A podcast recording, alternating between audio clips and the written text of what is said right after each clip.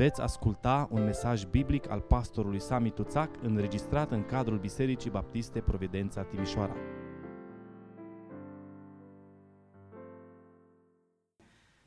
Vă invit să deschidem Sfânta Scriptură împreună în dimineața aceasta în Epistola Apostolului Pavel către Efeseni, capitolul 3.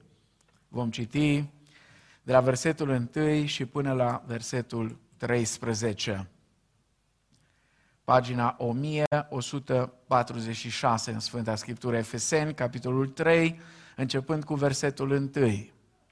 Iată de ce eu, Pavel, întemnițatul lui Isus Hristos pentru voi, neamurilor.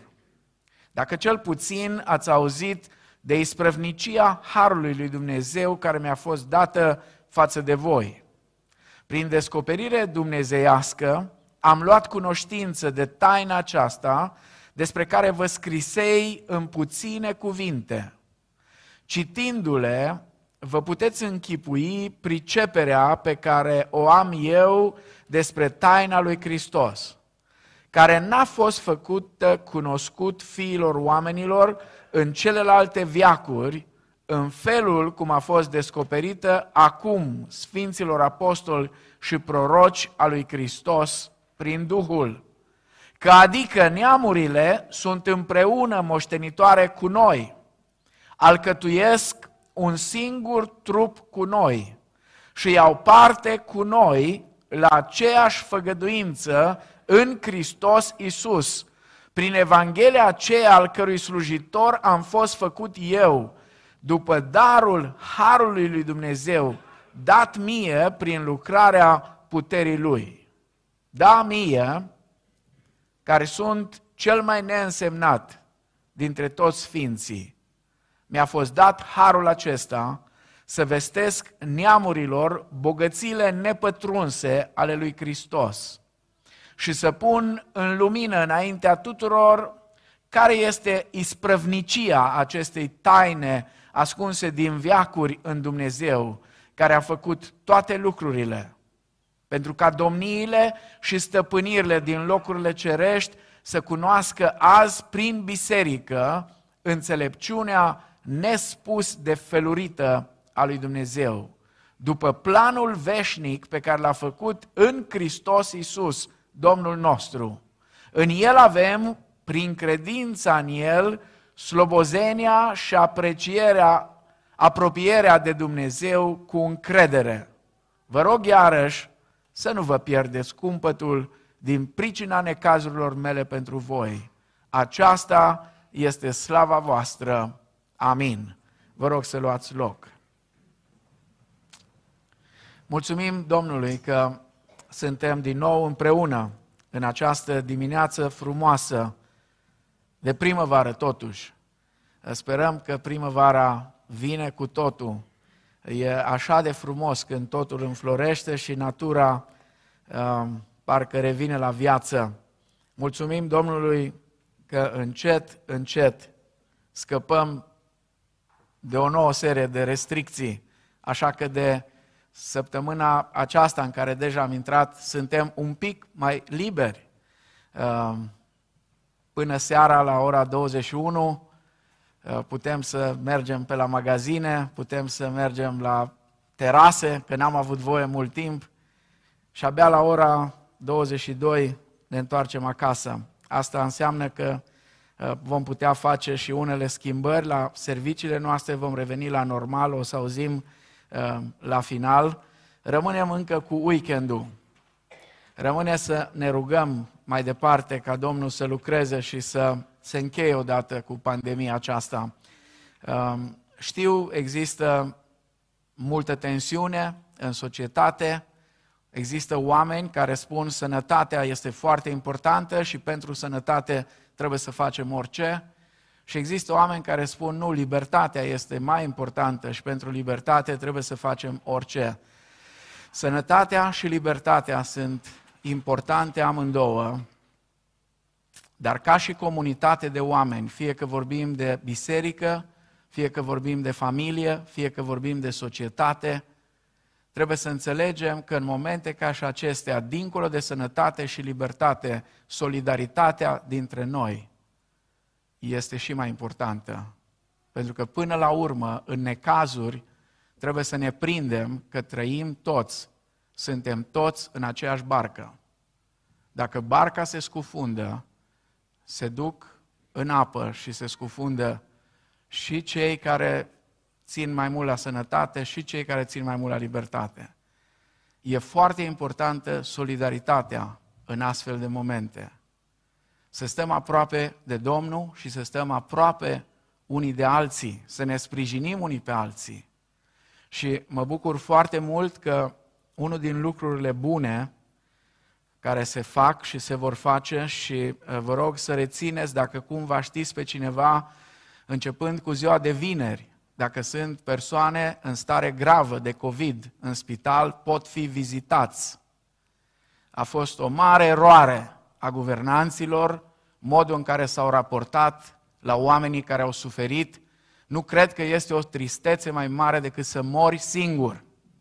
Să fii singur, să fii separat de toți și să mori singur, să nu ai pe nimeni lângă tine. O eroare care, um, până la urmă, după dialogul purtat cu conducătorii cultelor religioase din România, guvernanții au început să înțeleagă cât e de important. Biserica este esențială pentru sufletele oamenilor și nu numai, pentru sănătatea lor psihică.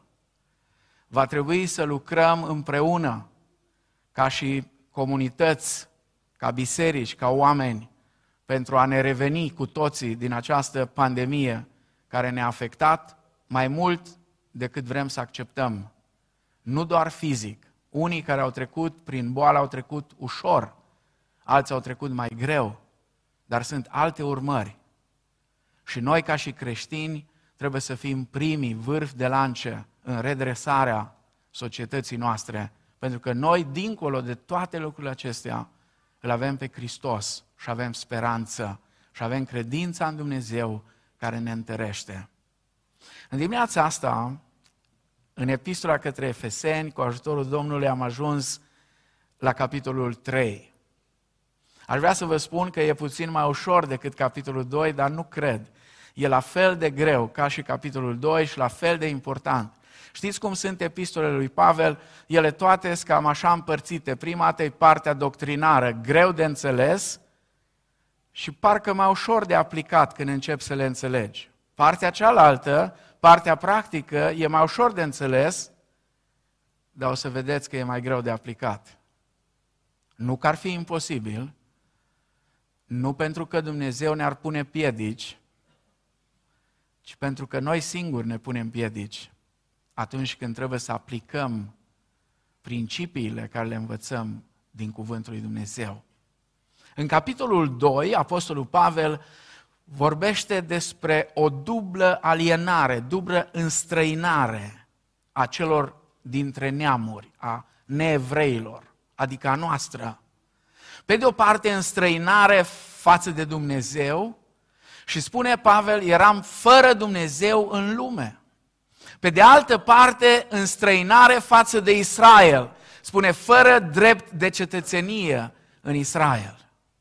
Dar capitolul 2, care numai ce l-am încheiat, nu vorbește doar despre o dublă uh, înstrăinare, ci vorbește și despre o dublă împăcare. Împăcare cu Dumnezeu și împăcare cu poporul Israel. Și una și cealaltă s-a realizat, spune Apostolul Pavel, sau s-au realizat împreună prin Hristos. Așa că rezultatul acestei împăcări este apariția unei noi umanități sau a unei noi societăți, societatea lui Dumnezeu, multietnică și multiculturală. Iar această societate este Biserica lui Hristos, este familia pe care Dumnezeu o iubește și este templul în care Dumnezeu locuiește.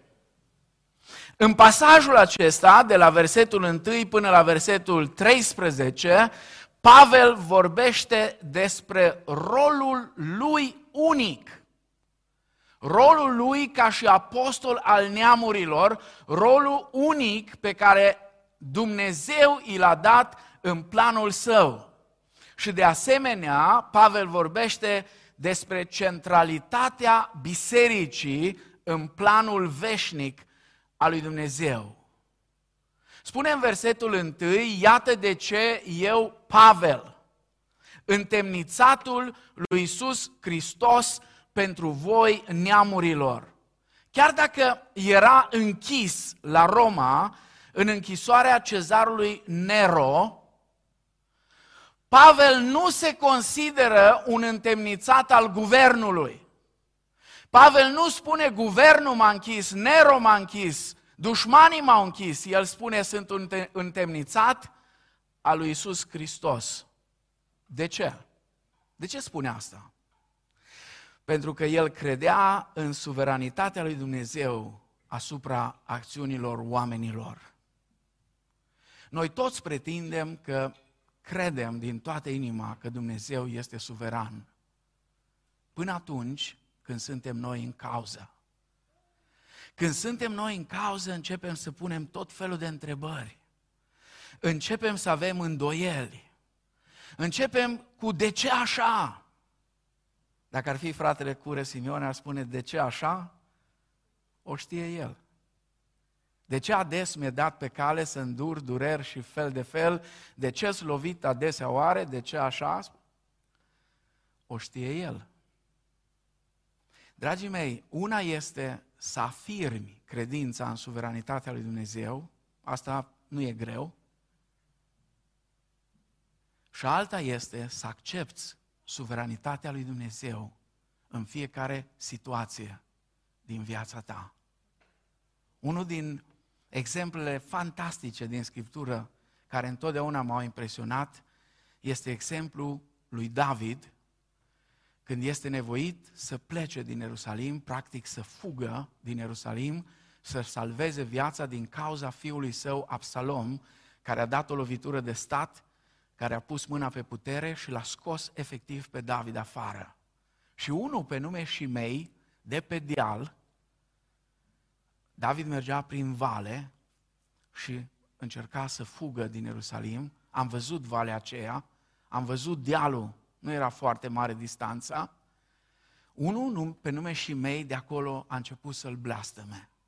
Să arunce vorbe de ocară, urâte vorbe la adresa lui David. Acum știți, în armata lui David era o trupă de elită, erau vreo 30 de oameni numiți vitejii lui David. Ăștia era nu ce vedem noi azi în filme, astea sunt glume. Oamenii erau oameni fantastici. Oamenii erau gata să moară pentru regele lor. Și unul dintre ei, care tot timpul era mai supărat așa, îi spune, lasă-mă să mă duc, așa o plăcere, cu așa o plăcere vorbea, lasă-mă să mă duc numai puțin așa să-i, să retez capul. Și David știți ce spune? Dar dacă Dumnezeu l-a pus, dar dacă Dumnezeu l-a pus să mă blasteme, dar dacă Dumnezeu, nu, lasă-l în pace. Lasă-l în pace să zică ce vrea. Poate că Dumnezeu a îngăduit asta, poate meritam să spun astea. Asta înseamnă să înțelegi cu adevărat că Dumnezeu este suveran. Apostolul Pavel spune, sunt întemnițatul lui Isus Hristos. Isus Hristos a îngăduit să fiu acolo, nu ăștia au fost și ei pe acolo, dar sunt întemnițatul lui Hristos. Dumnezeu care este suveran peste fiecare acțiune a oamenilor, este Cel care a îngăduit să fiu aici. Și spune, sunt întemnițatul lui Hristos pentru voi neamurilor. În original spune, din cauza voastră neamurilor. Din cauza voastră sunt în pușcărie, pentru că fără teamă, Apostolul Pavel a îmbrățișat cauza neamurilor și a ajuns să fie întemnițat din această cauză. Acum, dacă o să vă uitați în Scriptură, o să vedeți că uh, pasajul uh, acesta, paragraful de la versetul 2 până la versetul 13, este pus între paranteze. De fapt, el apare ca o paranteză. Pentru că Pavel reia cursul celor spuse în versetul 1 abia în versetul 14, unde vom privi duminica viitoare la ceea ce înseamnă o rugăciune pastorală, cum face un păstor o rugăciune pentru biserica lui, biserica pe care o păstorește. Asta face Pavel de la versetul 14, dar în această paranteză, el expune privilegiul pe care Dumnezeu i l-a dat lui ca și apostol al neamurilor în îndeplinirea planului Dumnezeu cu privire la neamuri. Sunt trei lucruri la care aș vrea să privim în dimineața aceasta. Mai întâi, la misterul descoperit lui Pavel. De trei ori, Apostolul Pavel folosește cuvântul taină sau misterion este în greacă, sau mister. Odată în versetul 3 spune, prin descoperire dumnezească am luat cunoștință de taina aceasta, apoi în versetul 4, ă, citindu-le veți putea închipui priceperea pe care, pe care o am eu despre taina lui Hristos și apoi în versetul 9 să pună în lumina înaintea tuturor care este isprăvnicia acestei taine. Acum avem o problemă. În limba română, taină, când vorbim de ceva de taină, are un sens așa de ceva întunecos, de ceva obscur, de ceva confuz, ceva secret, ceva inexplicabil și de neînțeles. Misterion însă este diferit. Este secret, e o taină, dar nu ceva ascuns. Asta e diferența. Nu ceva ascuns. Sunt adevăruri care, deși trec dincolo de limitele puterii umane de descoperire, au fost revelate de către Dumnezeu. Iar odată ce au fost descoperite, ele sunt ale noastre. Și acum aici vă rog Vă rog să fiți foarte atenți. Sunt ale noastre, ale întregii biserici. Amin? Ale întregii biserici, nu a unui grup de inițiați. În Biserica lui Isus Hristos nu există guru, nu există loc pentru guru. Da, există loc pentru învățători, pentru păstori, pentru evangeliști, pentru uh, misionari, pentru tot felul de slujitori, dar nu există loc pentru guru. Guru face parte din chestii din astea foarte uh, confuze, întunecoase. Nu este comun bisericii lui Hristos. Pentru că biserica lui Hristos, ca întreg, este luminată de Duhul Sfânt și Duhul Sfânt vorbește fiecăruia și cuvântul lui Dumnezeu, de asemenea, ne vorbește fiecare dintre noi.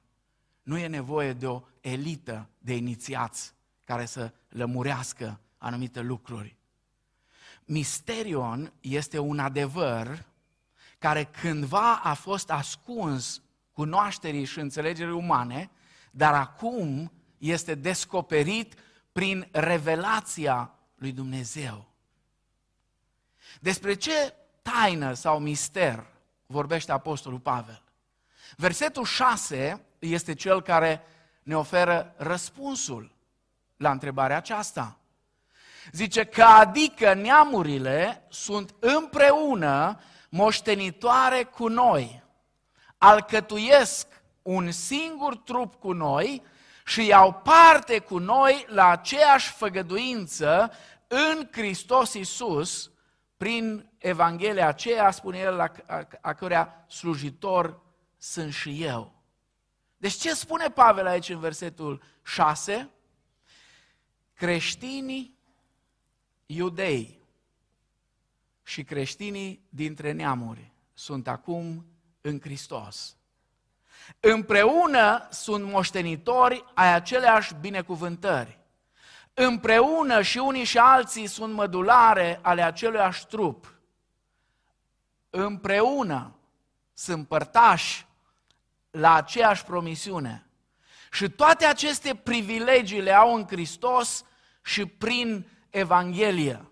Așadar, misterul lui Hristos este unitatea totală a iudeilor și neamurilor, unii cu alții, prin unirea amândouă în Domnul Isus Hristos. Binecuvântat să fie Domnul pentru acest mister, pentru această taină care ne-a fost descoperită. Acum, de ce spune Pavel că această taină nu a fost descoperită în trecut? Sau de ce spune el că este o nouă revelație? Cheia este în versetul 5. El spune, care n-a fost făcută cunoscut fiilor oamenilor în celelalte viacuri, în felul, în felul, adică în modul cum a fost descoperită acum Sfinților Apostoli și proroci a lui Hristos prin Duhul. Sigur că Vechiul Testament a vorbit despre includerea neamurilor.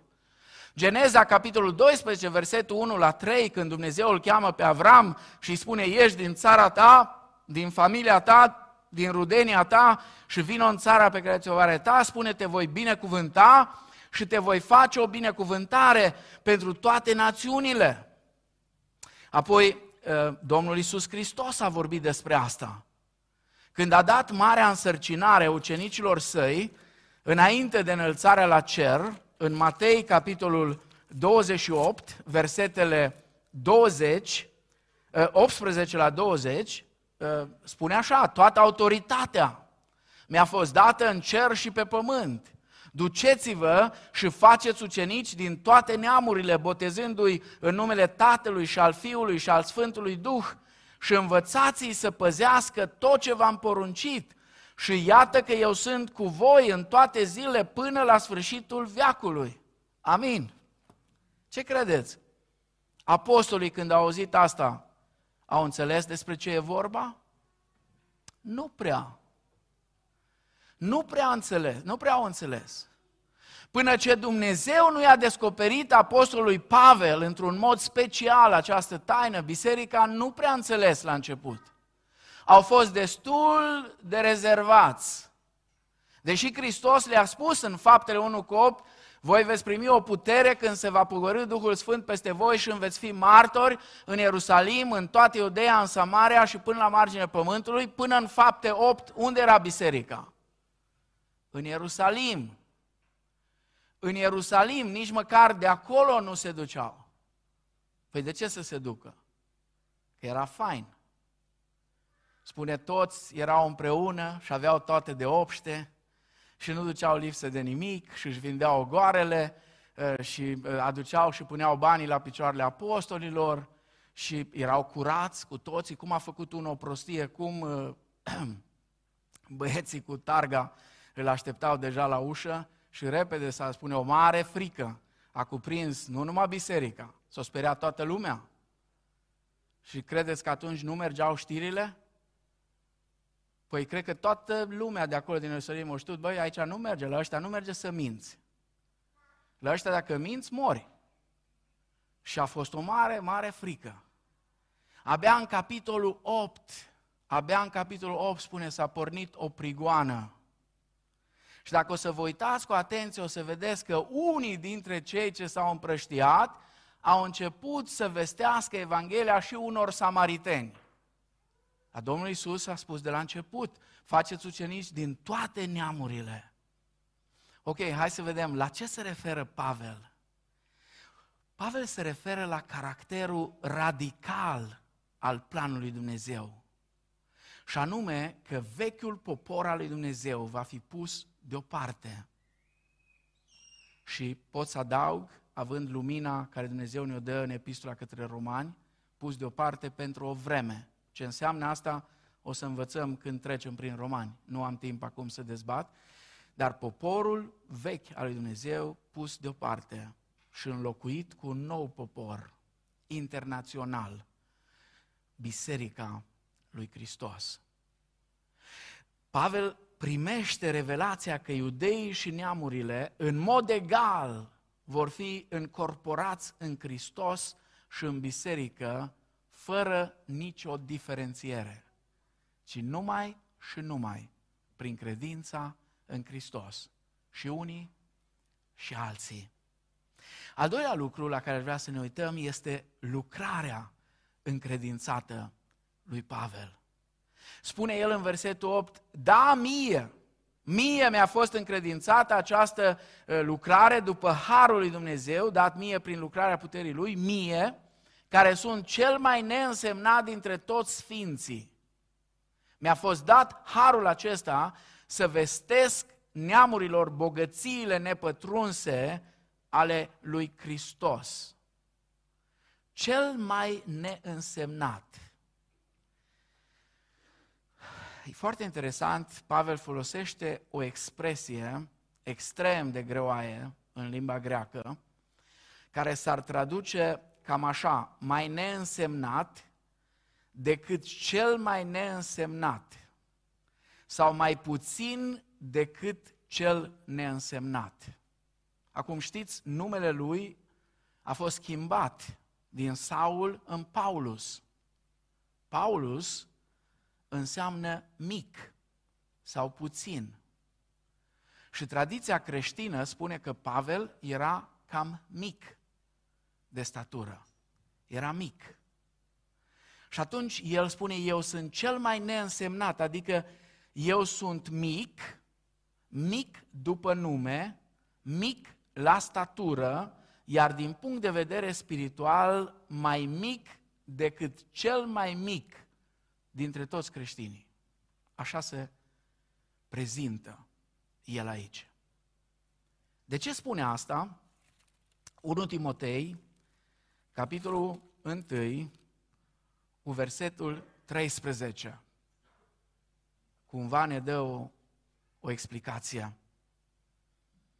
Măcar că mai înainte, spune, eram un hulitor. Înainte de asta zice în versetul 12, mulțumesc lui Hristos Iisus, care m-a întărit, m-a socotit vrednic de încredere și m-a pus în slujba Lui. Măcar că mai înainte eram un hulitor, un prigonitor și un batjacuritor, dar am căpătat îndurare pentru că lucram din neștiință în necredință. Cu toate acestea, prin Harul lui Dumnezeu, Pavel a fost investit ca apostol al neamurilor, iar el a acceptat această responsabilitate pe care Hristos i-a dat-o. Acum, în ce consta lucrarea aceasta încredințată lui Pavel? Mai întâi, să-l facă cunoscut neamurilor pe Hristos, spune el să vestesc neamurilor bogățiile nepătrunse ale lui Hristos. Cum? Cum? Cum se face asta? Cum putem vesti neamurilor bogățiile nepătrunse ale lui Hristos? Să-i evangelizăm pe cei dintre neamuri, să le spunem despre bogățiile pe care le avem în Hristos. Adică despre tot ceea ce el a expus până acum în capitolul 1 și 2. Tot ceea ce putem primi noi ca și neamuri datorită crucii lui Hristos. Învierea din moartea păcatului, intrarea victorioasă împreună cu Hristos în locurile cerești, reîmpăcarea cu Dumnezeu, încorporarea noastră în noua lui umanitate alături de iudei, sfârșitul vrășmășiei cu Dumnezeu și începutul păcii cu Dumnezeu și cu oamenii, intrarea la Tatăl prin Hristos și cu ajutorul Duhului Sfânt, fără zidurile de despărțire, ci intrare liberă prin Hristos. Membrii cu drepturi de pline a împărăției lui Dumnezeu, a casei lui Dumnezeu. Privilegiul de a fi o parte a templului său între noi. Și toate acestea nu sunt decât o anticipare a ceea ce urmează să vină. Ceea ce este cel mai glorios este în viitor. Am primit o mulțime de privilegii, dar am primit doar arvuna. ceea ce este cel mai glorios urmează să vină. Romani, capitolul 8, versetele 15 la 19. Și voi n-ați primit un duh de robie ca să mai aveți frică, ci ați primit un duh de înfiere care ne face să strigăm Ava, adică Tată. Însuși Duhul adeverește împreună cu Duhul nostru că suntem copii ale Dumnezeu și dacă suntem copii, suntem și moștenitori. Moștenitori al lui Dumnezeu și împreună moștenitori cu Hristos, dacă suferim cu adevărat împreună cu El, ca să fim și proslăviți împreună cu El. Eu socotesc că suferințele din vremea de acum nu sunt vrednice să fie puse alături cu slava viitoare care are să fie descoperită față de noi. De asemenea, spune în versetul 19, și firea, adică creația, așteaptă cu o dorință înfocată descoperirea fiilor lui Dumnezeu. Aceste bogății nepătrunse au fost pentru noi inexplorabile. Uh, nu ne-am putut apropia de ele. Dar acum ele sunt ale noastre. Sunt incalculabile. Ceea ce Dumnezeu a pus la dispoziția noastră sunt bogății infinite, adică atât de multe și de mari, că niciodată nu vom ajunge la capătul lor. În toată veșnicia, în toată veșnicia, vor fi atât de multe bogății care Dumnezeu ni le va da, că nu vom ajunge niciodată la capătul lor. Adevărul acesta ar trebui să nu ne lase să tăcem, să vorbim oamenilor despre bogățiile acestea care sunt în Hristos. Adevărurile acestea ar trebui să reaprindă zelul evanghelistic al bisericii, pentru că Evanghelia este un adevăr de la Dumnezeu care spune cât de multe bogății are Dumnezeu pentru omenire în Hristos. Apoi încă ceva, spune Pavel că mai este ceva care el trebuie să facă. Să facă cunoscut oamenilor misterul bisericii. Și să pun în lumină înaintea tuturor care este isprăvnicia acestei taine ascunse din viacuri în Dumnezeu care a făcut toate lucrurile. În versetul 8, Apostolul Pavel spune că mesajul uh, acesta trebuie făcut cunoscut. Iar mesajul care trebuie cunoscut este Hristos. Acum în versetul 9, el spune că mesajul uh, care trebuie făcut cunoscut este biserica. Toți oamenii trebuie să știe că Biserica lui Hristos este noul popor al lui Dumnezeu, compus din iudei și neamuri care au crezut în Hristos. Haideți să vă spun ceva. Imediat după Revoluție, când creștinii evanghelici au încercat să transmită oamenilor din România că ei nu fac prozelitism, au fost unii care au lansat această idee cu gând foarte bun, dar fără să gândească un pic mai departe. Noi nu vă chemăm la biserică. Noi vă chemăm la Hristos. Prin asta am încercat cumva să arătăm, nu vrem să facem prozelitism, nu vrem să... Nu trebuie să vă schimbați biserica, schimbați-vă inima, tot felul de lucruri bune. Dar încet, încet, fără să ne dăm seama, am transmis un mesaj care este doar jumătate din adevăr. Oamenii sunt chemați la Hristos și sunt chemați la biserică. Pentru că nu există creștin fără biserică.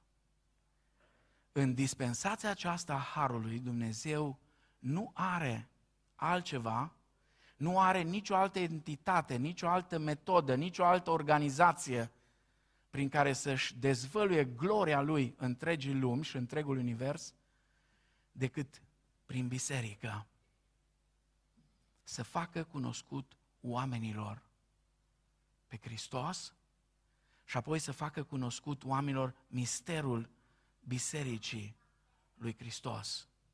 Toți oamenii trebuie să știe că Biserica lui Hristos este noul popor al lui Dumnezeu, compus din iudei și neamuri care au crezut în Hristos. Știu că nu sună bine pentru teologia populară,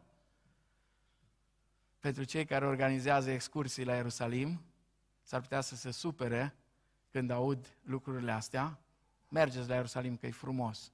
Mergeți cât vă doriți. E foarte bine. Dar ascultați cu atenție ce spune Apostolul Pavel.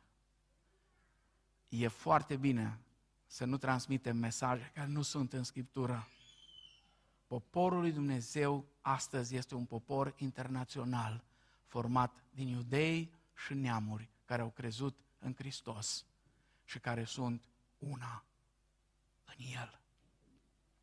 Acesta e mesajul care trebuie să-l transmitem. și apoi, în al treilea rând, Pavel mai spune ceva despre lucrarea încredințată lui. Să facă cunoscut puterilor cosmice înțelepciunea lui Dumnezeu.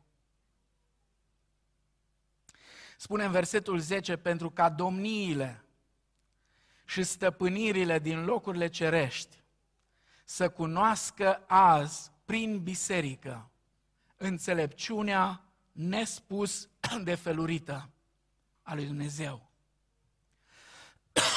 Ce spune Pavel aici? Că Evanghelia, deși este adevărată și este adresată în primul rând oamenilor, vă rog, rețineți, e aici un adevăr fantastic. Evanghelia are un mesaj și pentru îngeri. Evanghelia are un mesaj pentru oameni și Evanghelia are un mesaj pentru îngeri. Venirea în existență a bisericii ca o comunitate de oameni salvați și împăcați este o demonstrație cosmică a harului, puterii și înțelepciunii lui Dumnezeu. Putere și înțelepciune pe care Pavel o numește multicoloră. Multicoloră, asta este expresia în greacă. Și ea nu este altceva decât o reflectare a înțelepciunii multicolore a lui Dumnezeu.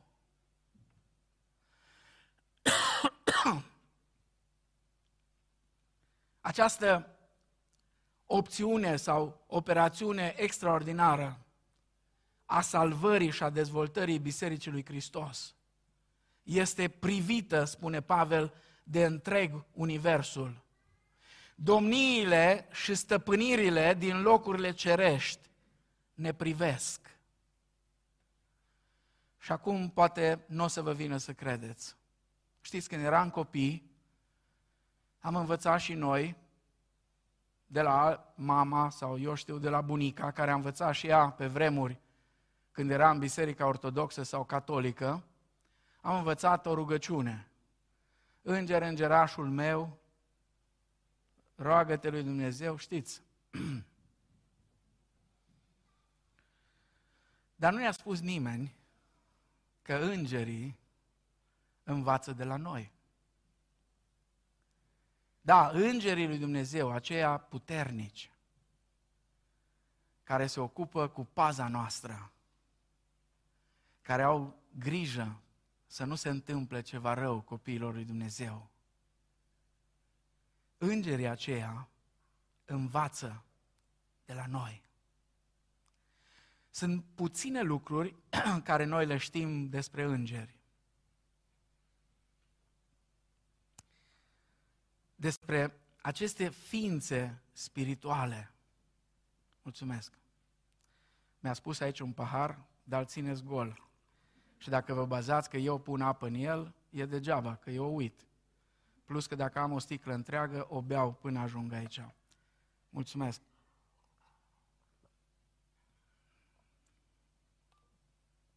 Sunt atât de multe speculații cu privire la îngeri.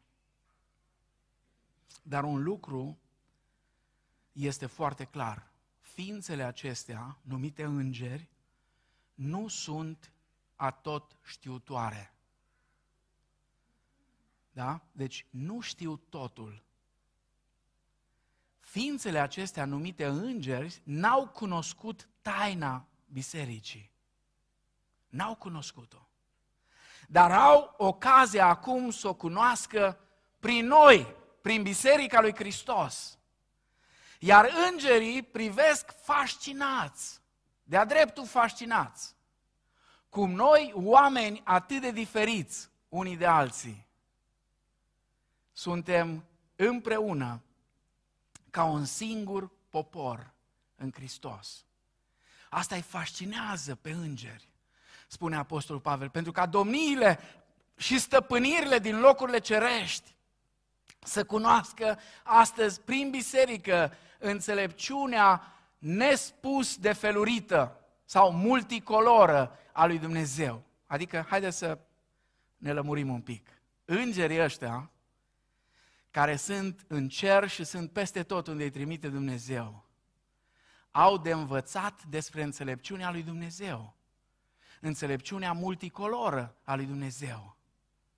Iar ei învață asta de la noi, de la modul în care noi ne raportăm unii la ceilalți. Putem spune că prin vechea sa creație, adică Universul, Dumnezeu își revelează gloria sa oamenilor. Dar acum, prin noua sa creație, care este biserica, Dumnezeu își revelează înțelepciunea sa îngerilor.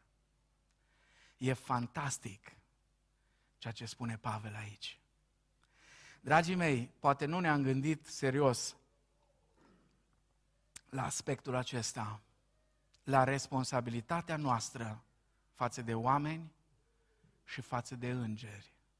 Acum, îngerii nu sunt atot știutori, dar ne văd, chiar dacă noi nu-i vedem. Și uneori noi ne ascundem de oameni pentru că putem să ne ascundem de ei. Dar îngerii continuă să ne vadă. Să știți, îngerii vor ști când noi suntem ipocriți. Adică când nu suntem așa cum ar trebui să fim. Când între ceea ce noi propovăduim sau spunem că credem și ceea ce trăim, există o discrepanță. Oamenii s-ar putea să nu vadă, dar îngerii văd. Și domniile și stăpânirile din locurile cerești văd lucrurile acestea. Acum, hai să vă spun ceva. Văd și îngerii din tabăra bună și văd și îngerii din tabăra rea. De unde credeți Eh, din nou, sunt unii care au impresia că Satan este un fel de Dumnezeu cu semnul minus. Nu, dar Satan este doar o creatură. Da, este un fost arhanghel foarte puternic, are foarte multă putere, are foarte multă forță și influență, dar nu este atot puternic, nu este atot știutor, diavolul nu cunoaște gândurile noastre. Nu ne cunoaște gândurile. De aceea noi când exprimăm anumite lucruri, nu e suficient uneori să rostești o binecuvântare peste copiii tăi sau peste cei din casa ta sau peste cineva doar în gând. Diavolul nu știe că tu ai binecuvântat, că nu-ți cunoaște gândul. Dacă o spui cu voce tare, atunci o aude. Dar vedeți, care e dezavantajul nostru atunci când nu suntem cum trebuie? Cred că îngerii buni își pun aripile pe ochi ca să nu vadă toate prostiile care le facem, să nu ajungă lucruri care n-ar vrea să le vadă la ochii lor, iar cei din tabăra cealaltă stare bucuroși, pentru că ne văd toate slăbiciunile și știu exact unde să ne atace. Nu doar ca persoane, că aici nu vorbim de persoane, și aici vorbim de poporul lui Dumnezeu, vorbim de biserică ca întreg. Ultimul lucru, și ne apropiem de încheiere, pe care Pavel ne-l prezintă în pasajul acesta, este centralitatea bisericii. Cea mai importantă lecție pe care ne oferă Pavel în pasajul acesta este centralitatea sau rolul central pe care biserica îl are în planul lui Dumnezeu. Unii astăzi cred că nu au nevoie de biserică și spun, totul este relația mea cu Hristos, biserica este oricum imperfectă, așa că nu mă interesează. Alții uh, se atașează bisericii doar așa în silă uh, și mereu sunt puși pe a, uh, știu eu, combate sau a critica structurile și tradițiile moștenite de biserică. Citeam ieri sau astăzi dimineață, nu mai știu, o inițiativă fantastică a guvernului britanic, ceea ce m-am bucurat enorm. Guvernul britanic și-a dat seama că această mișcare numită Culture Council, adică distrugem tot ce a fost înainte, dacă cumva ni se pare nouă, a zis Winston Churchill o glumă, nu știu cum, e rasist. Cu tare nu știu ce, nu e bun, ăla nu e bun, nimeni nu e bun. Uh, și așa mai departe. Și guvernul britanic uh, vrea să dea o lege ca să dea libertate studenților, profesorilor, universități să-și poată uh, exprima liber ceea ce gândesc. Dar să știți, noi ca și evanghelici avem boala asta de multă vreme. N-am știut noi cum să facem din ea vârf de lance. Dar obiceiul acesta de a arunca tot ce a însemnat moștenirea bisericii de 2000 de ani nu e deloc un obicei bun.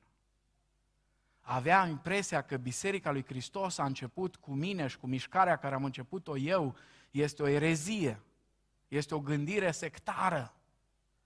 Biserica lui Hristos de 2000 de ani are cu ea bogății extraordinare care nu poți să le arunci așa peste gard. Și această distrugere a ceea ce înseamnă valorile pe care biserica le-a strâns de-a lungul a două milenii, nu este deloc sănătoasă. Cu siguranță că fiecare biserică din orice loc și din orice timp are nevoie de reformă și are nevoie de reînnoire. Și Reformatorii au înțeles asta când au spus Eclesia reformata semper reformanda. Adică biserica este reformată, dar se reformează în continuu. Așa este. Este adevărat. De aia, de exemplu, Luther și Ana Baptiștii n-au reușit să ajungă la același numitor comun, pentru că și unii și alții au avut și părți bune și părți rele. Anabaptiștii, da, au avut multe părți extraordinare. Și devotamentul lor pentru Hristos inegalabil în vremea aceea. Dar în același timp, gândul unora dintre ei, mai ales nu a tuturor, dar a unora dintre ei a fost radem tot, dăm foc, ardem, tot, absolut tot ce a însemnat biserica până acum. Și Luther, în ciuda a ceea ce vedem noi astăzi, un limbaj mai dur care el îl folosea și uneori destul de colorat. În realitate n-a fost așa. De fapt, limbajul era atât de groaznic atunci că Luther era unul dintre cei care vorbea cel mai frumos. Și era un om, uh, cum să zic, cu, cu umilință și cu o milă foarte mare și încerca să, să rezolve anumite lucruri să fim atenți, să nu ne trezim în situația de a disprețui Biserica lui Dumnezeu. pe care El n-a abandonat-o niciodată. N-a abandonat-o niciodată, oricât de mult l-a dezamăgit. Știți ce m-a impresionat pe mine cel mai tare cu privire la epistole Noului Testament? Cele două epistole pe care Apostolul Pavel le scrie bisericii din Corint. Cea mai prăpădită, am zice noi, dintre toate bisericile locale, cu cele mai multe probleme, cu probleme extrem de serioase. Și cu toate acestea, este singura dintre bisericile locale cărea Pavel le scrie, pe care o numește așa, către biserica lui Dumnezeu, care este în Corint. Culmea nu spune asta despre Tesalonic. Acolo era o biserică de oameni extraordinari. S-auzeau despre ei numai lucruri bune, despre ăia de la Corint s-auzeau grozăvii. Dar Dumnezeu, în suveranitatea Lui, când l-a inspirat prin Duhul pe Pavel să scrie, Pavel a scris către Biserica lui Dumnezeu. Pentru că Dumnezeu nu și-a abandonat biserica. Sunt trei aspecte cu privire la centralitatea bisericii pe care Pavel le subliniază aici. Mai întâi, centralitatea bisericii în istorie. Spune el în versetul 11, după planul veșnic pe care l-a făcut în Hristos Isus, Domnul nostru. Ceea ce vedem că s-a realizat în istorie este rezultatul planului veșnic, a planului etern al lui Dumnezeu. Uneori avem un mod deficitar de a privi istoria. Ca pe așa o înșiruire de regi, regină, oameni importanți, președinți, politicieni, ca pe o înșiruire de războaie, lupte, tratate de pace, ca pe o nesfârșită luptă teritorială, mai luăm noi de aici, vă mai dăm vouă, mai facem un tratat de pace, ă, mai facem un război. Biblia este istoria lui Dumnezeu și ea se concentrează pe altceva. Se concentrează pe un grup nesemnificativ de oameni pe care îi numește sfinți. Necunoscuți de oameni, dar cunoscuți de Dumnezeu. Biblia se axează pe războiul dintre bine și rău, atrăgându-ne atenția și încurajându-ne în același timp că la final războiul acesta va fi finalizat cu victoria binelui. Biblia se concentrează pe o comunitate multinațională care nu are altă pretenție decât toată lumea pentru Hristos. Asta e pretenția teritorială pe care o are biserica. Toată lumea, toți oamenii pentru Hristos. Biblia nu ignoră nevoile importante ale lumii. Nu. Dumnezeu se prezintă ca Dumnezeul tuturor națiunilor. Dar trebuie să reținem că în cadrul comunității umane universale există o comunitate a legământului. Și numai față de acești oameni Dumnezeu s-a legat printr-o promisiune eternă. Eu voi fi Dumnezeul lor și ei vor fi poporul meu. Amin? De ce credeți că au avut tărie martirii să se ducă în flăcări sau în gura animalelor sălbatice care au sfâșiat? De ce credeți că Dietrich Bonhoeffer, un martir mai aproape de noi, a avut curajul să meargă și să lupte pentru curăția Bisericii lui Hristos în cel mai crunt regim pe care l-a cunoscut Europa de vest în secolul trecut? Pentru că în Europa de Est noi am cunoscut altul cu nimic mai prejos. Cu nimic. Pentru că comunismul și nazismul sunt două chestiuni aproape identice care au aceeași gândire totalitară. De ce oamenii ăștia au avut curajul acesta? Pentru că au înțeles. Au înțeles că fac parte dintr-un popor al legământului. Hitler vorbea despre o rasă superioară, dar Bonhoeffer a știut că nu e așa. A știut că dacă este ceva special în lumea asta, atunci e un popor internațional, format din oameni de orice limbă, din orice națiune, din orice trib, de orice culoare, bogați și săraci, tineri și bătrâni, învățați și neînvățați, toți uniți prin legământ cu Hristos și unii cu alții. Numai despre ei Dumnezeu spune, ei vor fi, eu voi fi Dumnezeul lor și ei vor fi poporul meu. Apoi el sublinează centralitatea bisericii în Evanghelie. Dragilor, am spus și mai înainte, trebuie să ne ferim să vestim o Evanghelie mult prea individualistă. Da, Hristos a murit pentru mine, spune și Pavel. Am fost răstignit împreună cu Hristos, spune el. Dar Evanghelia întreagă spune mai mult decât că Isus Hristos a murit și a înviat ca să mântuiască păcătoși ca mine și ca tine. Ci de asemenea, El a murit și a înviat ca să creeze o nouă umanitate. Nu ca să ne mântuiască, pur și simplu să ne lase așa neant, ci ca să ne aducă în această familie, în această nouă umanitate. El n-a murit doar ca să ne răscumpere din păcat, ci și ca să ne înfieze în familia lui Dumnezeu. N-a murit doar ca să ne împace cu Dumnezeu, și și ca să ne pace, să ne împace unii cu alții. Biserica este parte integrală, centrală a Evangheliei. Și o Evanghelie fără biserică este la fel de deficitară ca și o biserică fără Evanghelie.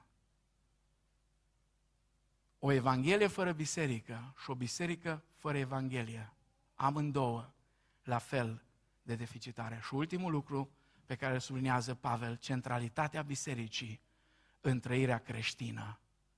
Spune în versetul 13, vă rog iarăși să nu vă pierdeți cumpătul din pricina necazurilor mele pentru voi. Aceasta este slava voastră. Pavel începe, încheie această secțiune, la fel cum a început-o în versetul întâi, făcând referire la suferințele lui pentru cauza neamurilor. Trebuie să știm că suferința și gloria sunt strâns legate în tot Noul Testament. Domnul Isus a spus despre el însuși că intră în glorie prin suferință. Iar noi, urmașii lui, dacă vrem să avem parte cu el de glorie, trebuie să acceptăm și suferințele. Și în Romani, nu mai citesc că numai ce am citit, versetele din capitolul 8, versetele 17 și 18, Pavel ne reamintește că suferința și gloria sunt inseparabile dar ne spune că deși sunt inseparabile, nu sunt comparabile, pentru că suferințe din vremea de acum nu pot fi puse alături de gloria viitoare pe care Dumnezeu o are pregătită pentru noi. Pavel spune aici că este gata să plătească orice preț pentru biserică. De ce? Pentru că interesul său major este biserica lui Hristos nu viața sa personală.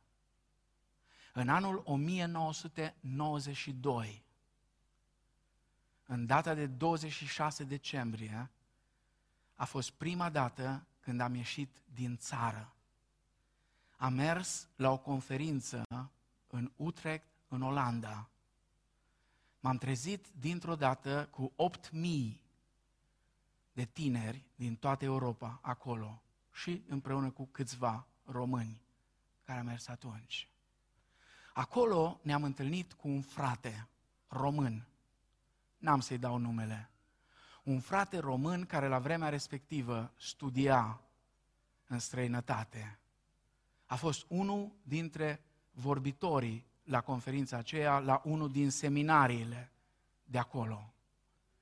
Și țin minte că în seara de Revelion ne-am adunat românii așa mai mulți împreună și stăteam de vorbă. Și fratele acesta ne-a spus atunci așa, România se va schimba cu adevărat numai atunci când noi, românii, și vorbesc de creștinii români, vom învăța să punem interesele comunitare deasupra intereselor personale. Cuvintele acestea spuse de omul acesta m-au urmărit de-a lungul vieții mele și a slujirii mele. Și mereu și mereu m-am gândit la ele. Și de-a lungul anilor am văzut că atunci când mai mulți oameni vin împreună și sunt gata să lasă deoparte interesele lor personale și să se unească pentru interesul Bisericii lui Hristos, lucrurile capătă o întorsătură extraordinară. Extraordinar ce lucruri fantastice poate să facă Dumnezeu. Pavel a avut interesul acesta major pentru Biserica lui Hristos, mai mult decât pentru viața lui personală. Ce învățăm noi de aici? Că biserica trebuie să ocupe un loc central în trăirea noastră creștină. Că nu putem să nu lucrăm în slujba lui Dumnezeu care a făcut atât de multe lucruri fantastice pentru noi. Că nu putem să nu luăm în serios lucrurile pe care El le privește cu atâta seriozitate. Că nu putem plasa la periferie ceea ce Dumnezeu a plasat în centru. Că trebuie să înțelegem că binecuvântarea noastră personală și a familiei noastre și a comunității noastre are de a face cu ceea ce Domnul Isus Hristos spune în Matei, capitolul 6, cu versetul 33, căutați mai întâi împărăția lui Dumnezeu și neprihănirea Lui și celelalte lucruri sau toate acestea despre care vorbește acolo, vă vor fi date pe deasupra. Ce putem face noi este să ne asigurăm că suntem membri responsabili într-o biserică locală, să nu ne complacem în a fi doar niște simpli spectatori, să nu acceptăm niște servicii de închinare mecanice și fără sens, să nu acceptăm o părtășie rece ca gheața și care să fie mutilată de rivalități sau de conflicte. Să nu acceptăm izolaționismul și indiferența față de lume și durerile ei. Din potrivă, și vă rog să puneți acele trei aplicații cu care aș vrea să rămânem, să facem închinarea bisericii noastre mai autentică. Și când vorbesc de închinare, nu mă refer doar la modul cum cântăm, deși e important, ci la întreaga noastră viață de închinare, să o facem mai autentică, să facem părtășia noastră mai plină de dragoste. Da, COVID-ul și toate restricțiile acestea ne-au împiedicat de la anumite lucruri. Dar nu putem da vina numai pe asta. Covidul va trece, restricțiile se vor ridica, încet, încet vom intra într-o oarecare normalitate. Haideți să căutăm să facem tot ce ține de noi ca părtășia noastră să fie mai plină de dragoste. Și în al treilea rând să facem influența noastră în lume mai plină de compasiune. Pentru asta trebuie să ne rugăm, să ne pocăim și să ne punem la dispoziția Domnului. Lumea are nevoie de dragostea lui Hristos. iar noi o vom transmite mai departe, dragostea aceasta, dacă avem compasiune față de oamenii care se pierd, dacă ne pasă de ei. Dumnezeu să umple inimile noastre de compasiune pentru lume și de dragoste unii pentru ceilalți și de încredere de plină în Dumnezeul nostru, care e cu noi, care nu ne lasă, pentru că întreg universul, atunci când se uită la noi, să vadă înțelepciunea nespus de colorată, multicoloră a lui Dumnezeu. Amin.